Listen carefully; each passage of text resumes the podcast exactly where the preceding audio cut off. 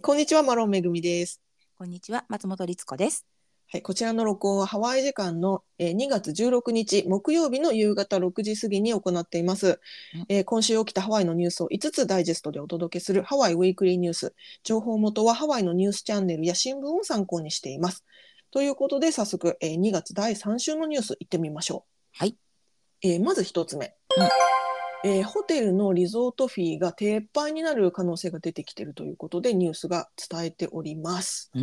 うん、リゾートフィーと言いますのはハワイのホテルに泊まった時に宿泊料とは別で、えーその各ホテルが、えーお客さんにチャージする料金なんですけれども、はい。うんリまあ、リ日本語で言うとリゾート料金みたいな形でここにあのなんでしょうね例えばそのホテルの中にあるいろんな施設ですねプールとかあのなんだ、えーパーキングとかレンタカー使う方なんかはパーキング結構別のとこ多いですけ別どのね。と別になってるところもある。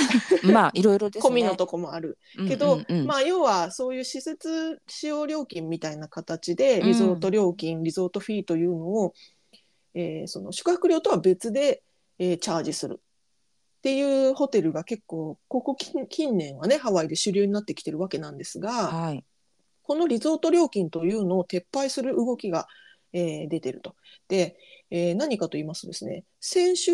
あのアメリカ大統領のバイデン大統領がはい。えー所信表明演説というのを行ったんですね。うんうんでここで私はこんなことしてきますよとか、まあ、そういうようなことを話すしたんだけれどもその中で、えーこの大統領がですね消費者に少しでも多く支払わ支払わせようとするその多くの企業が使用している諸諸経費というか諸費用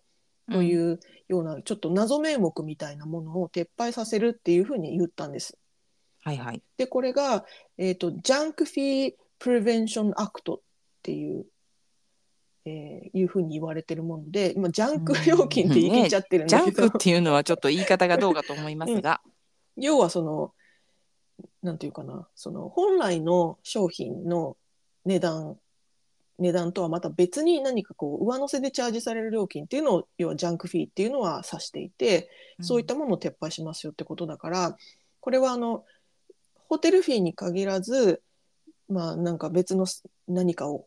なんだろうなサービスとか受けた時になんかわかんないけど謎にチャージされるものっていうのをなくして謎いなき手ますよ、数料的なものをね、なくでしもていしきまそうしいょうう、と。うん、そういう料金をが必要なのであればそれは商品価格に含めるべきだっていう考えですね。うんうんということなんですって。だからこれが実施というかあの動いていけばハワイの、えーホテルホテル料金に上乗せされるリゾート料金リゾートフィーというものが撤廃されますよっていうことなんですって。うん。確かにね、すごい謎なんです、このリゾートフィーって。うんまず、あの、あるところとないところがありまそうしですて。よね、うん、全てのホテルでね、チャージしてるわけでもないしそうホテルによって価格もバラバそラうでなすのね。。値段違うから、うん結局そのよくまあホテル料金として何かでこうググってね調べたとしても、うんそこにリゾートフィーが入ったりあとまああのタックスこれはまあ決まってるものですけれども税金が入ったり、なんだかんだしてあの持っていた予算と全然違っちゃうっていうことは往々にしてあるんですよね。うん、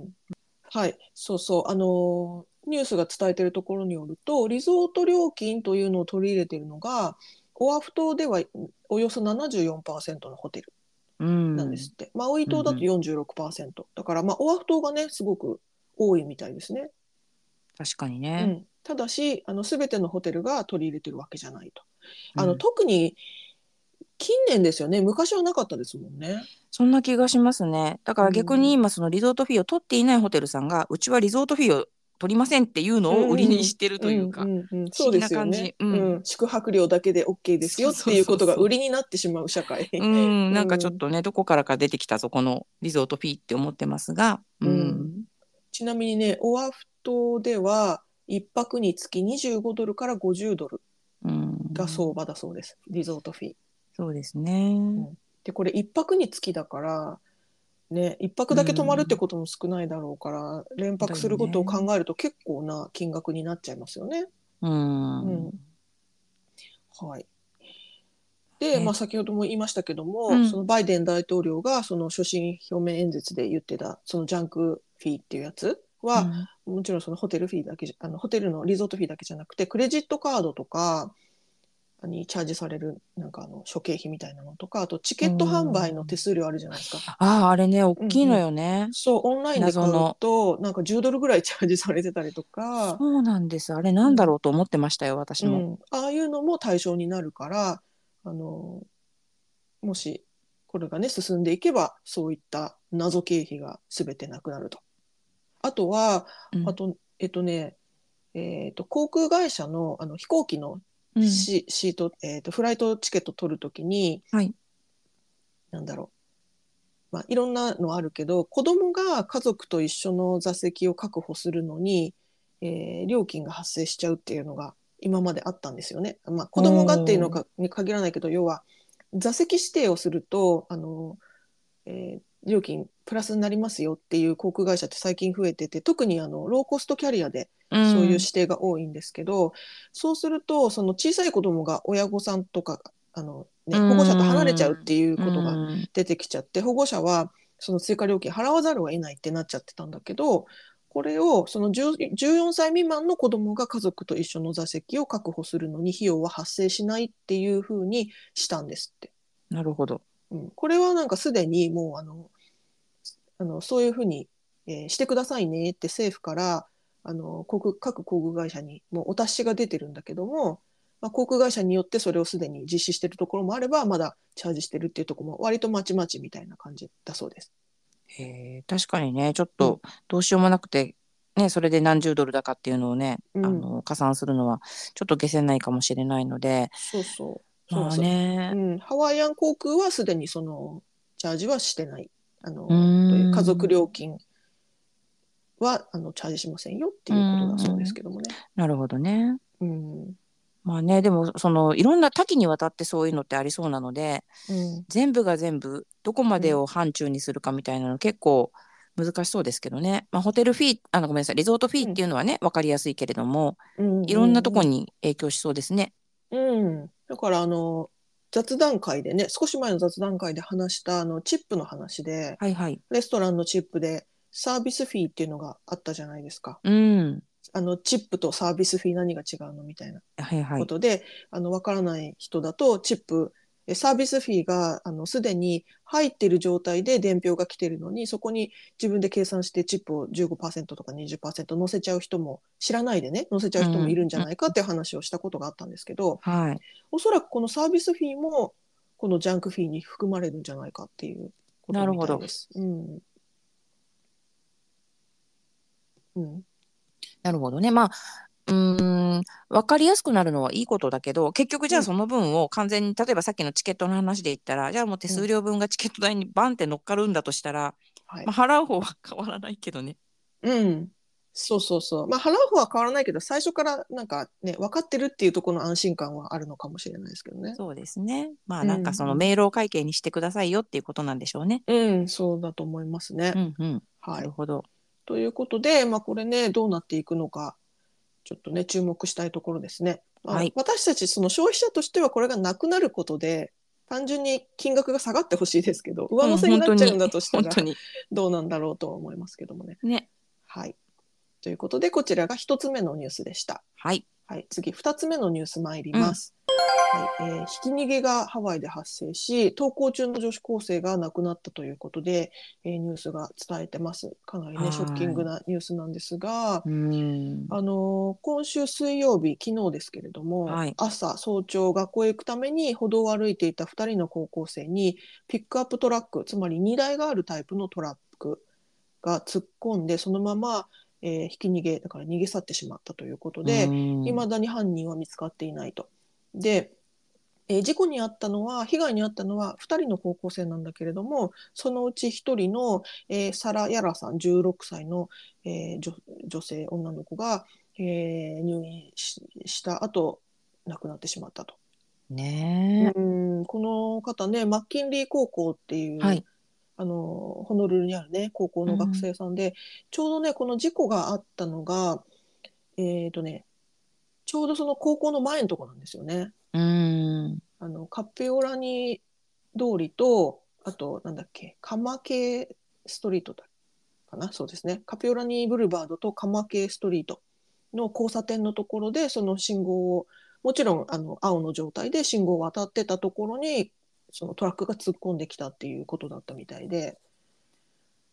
ねえもうもう本当に言葉がないよね、うん何も悪いことしてないのにさ全く何も悪くないただ投稿しようとしてたので、さらにその犯人は、えー逃げているということでうんでトラックはもうすでにあの警察が押収してるらしいんですけどのね、犯それでも捕まらないのね、そうみたいですねただねあのもうナンバープレートとかあるわけだしそう所有者も分かってるだろ分うからかっねてるはずですけどもねだからまあ時間の問題なんでしょうけどもねえ、うんでこのあの亡くなった被害に遭われた女の子のお母さんがニュースに語ってましてあの、うんもう一刻も早く犯人には名乗り出てほしいっていううことでね、あとまいやああの、えーそのご家族を支援するためのクラウドファンディングっていうのも立ち上がってるということだそうです。うんうんもう本当にね別にあの年齢かはあれですけどもでもねそんな若いまだまだこれ、からの希望に満ちた高校生、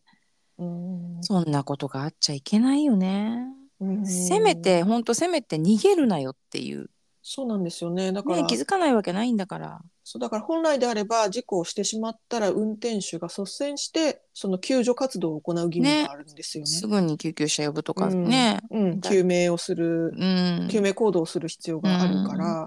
らそれをせずに逃げてしまったっていうのはもうね本当申し開きようがないしはい本当卑劣だなと思いますよね。うんそうだからやっぱりもう本当にねもちろんねもちろん交通安全自分たちが運転するのも気をつけなきゃいけないし、うんだけどね青信号渡ってて突っ込まれたら避けようもないもんねねえ歩いてる側かそうならしたんでらね。すよね。で特にあそこは大きい通りでう、んうんね、あのスピードをね出して走ってくるもしスピードをね、うんすごく出して走ってきちゃったんだとしたら、ね、逃げてても避けようがなかったかもしれないし、はいただねこういったひき逃げの事故でその登校中の若いあの学生さんとか小さい子供とかが亡くなる事故って日本でもねあのやっぱ時々なんか定期的にと言ったらあれだけどやっぱ起こるじゃないですか。うんなんか本当に痛ましくて心が本当に引き裂かれる思いがするニュースですけれどもねなんか、ねあのやっぱ車ってね本当にあの人の命を奪いかねない乗り物なんだってことを肝に銘じて運転しないといけないですよね私も車本当日に々運転しますしえ、うんねうん、っていうことではい本当にねあのご冥福をお祈りいたします。はいはい、ということでこちらが2つ目のニュースでした。はい、次3つ目のニュース参ります、えーソニックバーガーがハワイにオープンするそうです。うんソニックバーガーって律子さん知ってました実はこのニュースを見るまで聞いたことなかった、知らなかったんですけど人気なのかしらえっとねまあ、正しくはソニックドライブインという、えーハンバーガーのチェーン店なんですけれどもはいこちらねアメリカ本土で3500店以上展開している割とまあメジャーなまあアメリカではメジャーなファストフード店なんですね。うんうんで私今オレゴン州に住んでてオレゴンにもあるんですよ。おおで私はね入ったことないんですけど、うんなんかソニックっていうのがあるなっていうのは知ってたんです。 つうのがね。そうつうのあんだなっていうこれはハワイでは見たことないぞって思ってたんですけどうん。そのソニックドライブイン、これがですね、えーこのほど、えー20日月曜日、来週月曜日ですね、マウイ島カフルイの、えーホーケレショッピングセンターにオープンするそうです。おお。うん、っていうかマウイ島なんだよねこれがね最初が。ねえマウイ島っていうあの時々あのアメリカ本土からやってくるこうチェーン系のやつでマウイ島からスタートするってなんかありますよね。そうクリスピークリームとかもねマウイしかなかったり。うんはい。やっぱりあのマウイ島ってね本土からの旅行者に人気だったりするからなんですかね。そうかもしれないですね。なんかこう、うんアメリカの方がハワイに来るときに実は一番最初に来るのがマウイっていう方もたくさんいると思うので、そういう意味なのかなと思いますが。う。うんんでねその20日は午前10時にオープンということで、はあごい。めんなさい10時からオープニングセレモニーがあって11時から営業開始だって、なるほど。ね。で私が一番気になってるのはですよ、うん。このマウイ島のソニックドライブインでアロハ醤油と共同開発したハワイ限定の照り焼きバーガーが発売されるそうです。ねえ私もニュース見てなんだとそれはちょっと気になる ぞって思いました。ねえだからハワイ限定メニューを持ってきてくれるってとこはやるじゃないかと思いますソニックねやるじゃないかって。ねえちょっとこう、なんとなく嬉しいですよね。いや嬉し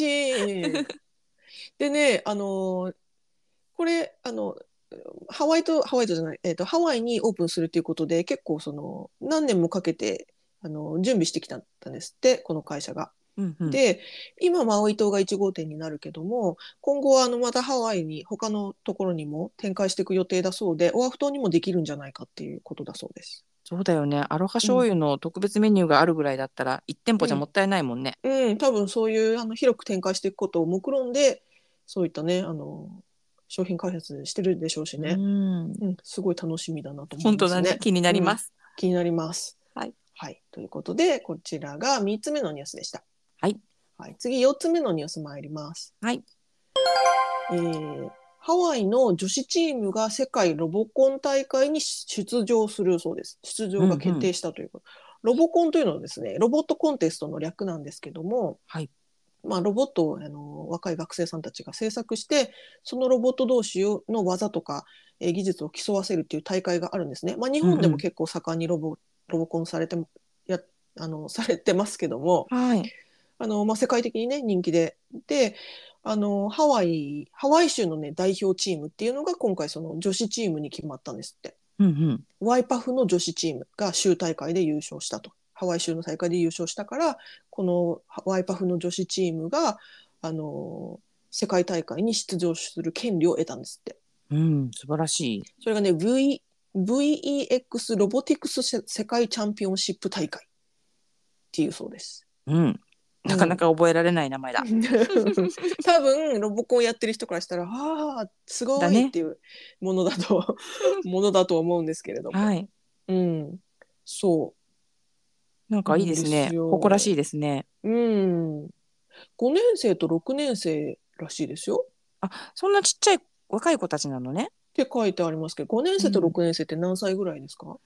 えーっと11歳12歳13歳そんな感じですかね。うんちょうどなるほねうん、大体あのハワイの小学校が5年生までででうんうん6年生からミドルっていうところが多いと思うので、なるほどなうるほどん、まあちょうど小学校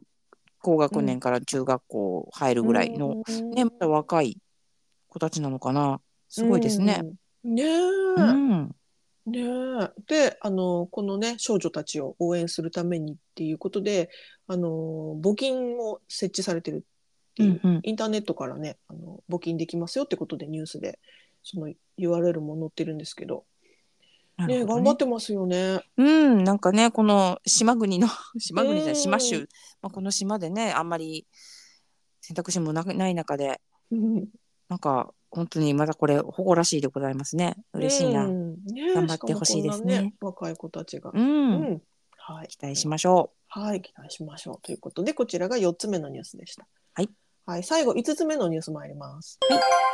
えーハワイはバレンタインデーのバラが最も高い州だそうです。う。また私たちの好きなランキングですランキンね。グでございますけれど もね。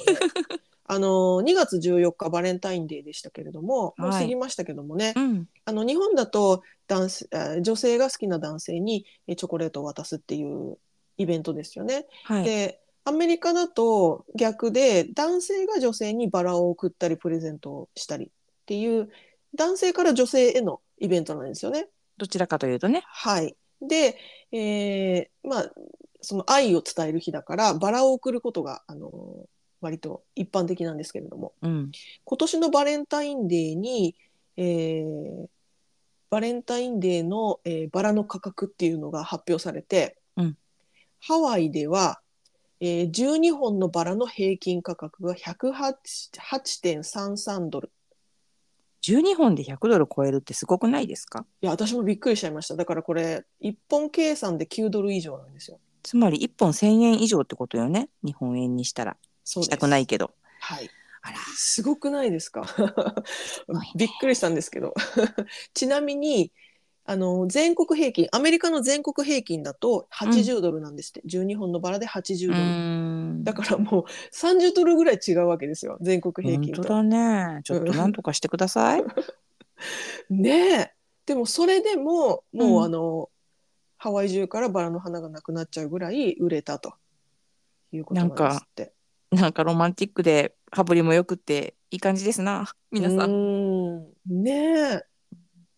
すごい。はい、ちなみに私はもらってもおりませんけどね 丸私もバラはもらってません。ねでもね、バラに限らず、まあ、もちろんそのバレンタインのバラっていうのは特別だとは思いますが、はいあのハワイってそのレイハワイあの生花のレイをね、うん、うんうんあの普通にこうお祝いとかであげるっていうのとっても多い風習なんですけども、はいレイの値段もね上がりまくっております。じゃあ花の全体の価格が上がってるってことなんですうかね。ん、すごいと思うもうんうだからちょっとみんな言ってるんですけどね気軽にレイをこう渡せないよねっていう。ああそうなんだ。うんななのんでなんでしょうねね花の値段も上がっててあとレイバーって言ってあの手手作業のね、あの賃賃料も上がってるってことなのそうかまな。あ基本的にはまあ本当にだから全てのものが上がっているので花だけに限らないかもしれないんですけどうんうんなんかこうね冷蔵庫に入れてスーパーとかでもあうのん売ってたりするんですけど、はいえはいここれが15ドルとかえー、そうなえんだ。えここれ40ドルですかとかはあちょっとびっくりするような ねえななんかこうだからといってこういわゆるフェイフェイクというかね作り物のやっぱり例じゃなくって生の香りのする例をあげたいじゃないですか。うんねそういう時もありますからね。ねえだからうんまあ、高くっても買う時は買うんでしょうけど、うんいやーでもちょっとバラ大変ですねなんか、うん。なんか全国平均的には、うん、去年よりも約20ドルぐらい多くみんな支払ってるんじゃないかっていうことみたいです。うーんまあでもそれだけねあの伝えたい思いがあるならばそれはそれで、 素敵ですけどなんかねそのうんもちろんだ、あと男性から愛する女性にっていうのもが一番多いと思いますけど、結構アメリカだとなんかいろんな感謝はいはいはいをはいね、うなんとなく、く伝えるって例えばそれがあのきょ親だったりとかうんうんあとなんか友達でもすごいこう仲のいい友達だったりあとなんか学校の先生にちょっとこう、うん、いつもありがとうって、まあ、バラじゃないですけれども、うんちょっとしたスナックとかを送るとかね、ううなんかバレンタインンっていうものの定義が全然違って、これはこれでね、うんあのいいあれだと思うんですけどね。うん、確かに確かにあの、ね学校でなんかそういうグッディバッグみたいなの配ったりもしますよね。そうそうそうそう。でなんかもうあの普通に「ハッピーバレンタインズデー」っていうのが別に何でしょうその「あなたのこと愛してるわ」とかじゃなくてうん「あもうバレンタインだね素敵うなん一日をね」っていう感じでこうみんなが、ううイベントのこととして、そうそうそうそうそうんね、捉う。えてるって感じ。うんうんねまあそれにしてもそうだ、まあそれにしても12本で108.33ドルはちょっとびっくりしてしまいましたという本当ですねニュースでごなざんかいました。うん、バラっていうとあの100万本のバラがね、あうのんちょっと世代なんですけど私すぐに思い浮かんじゃうんだけど、いいやもう100万本だってもういかばかりかですよねうん12本でもねも無理だうもん100ドね。ル超 えもう私はまあ肌もらってませんけどその100ドルあるんだったらなんか別のもの欲しいなっていう正直ね美味しいもん食べたいな、なとか ねうん、まさに花より団子な私たちですけうんど本。当ですね。はい、ということでこちらが、えー、5つ目のニュースでした。はい、はい、以上今週のニュース5つお伝えしました、うんえー概要欄にソースのリンクを貼っておきますのでご興味のある方はぜひご覧ください。はい、はい、ということでご視聴どうもありがとうございました。ありがとうございました。はい、さようなら。さようなら。